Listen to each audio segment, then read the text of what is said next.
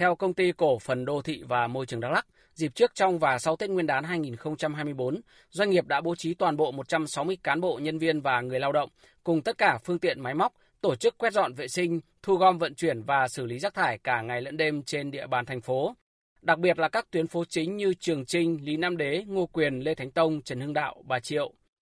Riêng khu vực quảng trường 10 tháng 3 của thành phố, nơi có chợ hoa xuân tổ chức, phải thực hiện việc dọn dẹp vệ sinh và bàn giao mặt bằng trong chiều 30 Tết, tức ngày 10 tháng 2 để thành phố tổ chức các chương trình văn hóa văn nghệ mừng Đảng mừng Xuân năm 2024 và tổ chức bắn pháo hoa. Không chỉ công ty cổ phần đô thị và môi trường Đắk Lắk, công ty trách nhiệm hữu hạn môi trường Đông Phương hiện đang phụ trách thu gom rác thải tại các phường như Tân Lợi, Tân An, Tân Lập, các xã E Tu, Hòa Thuận, Hòa Thắng, cũng bố trí 100% nhân lực và đầy đủ phương tiện máy móc, thực hiện việc thu gom rác thải sinh hoạt xuyên đêm giao thừa nhằm đảm bảo vệ sinh môi trường.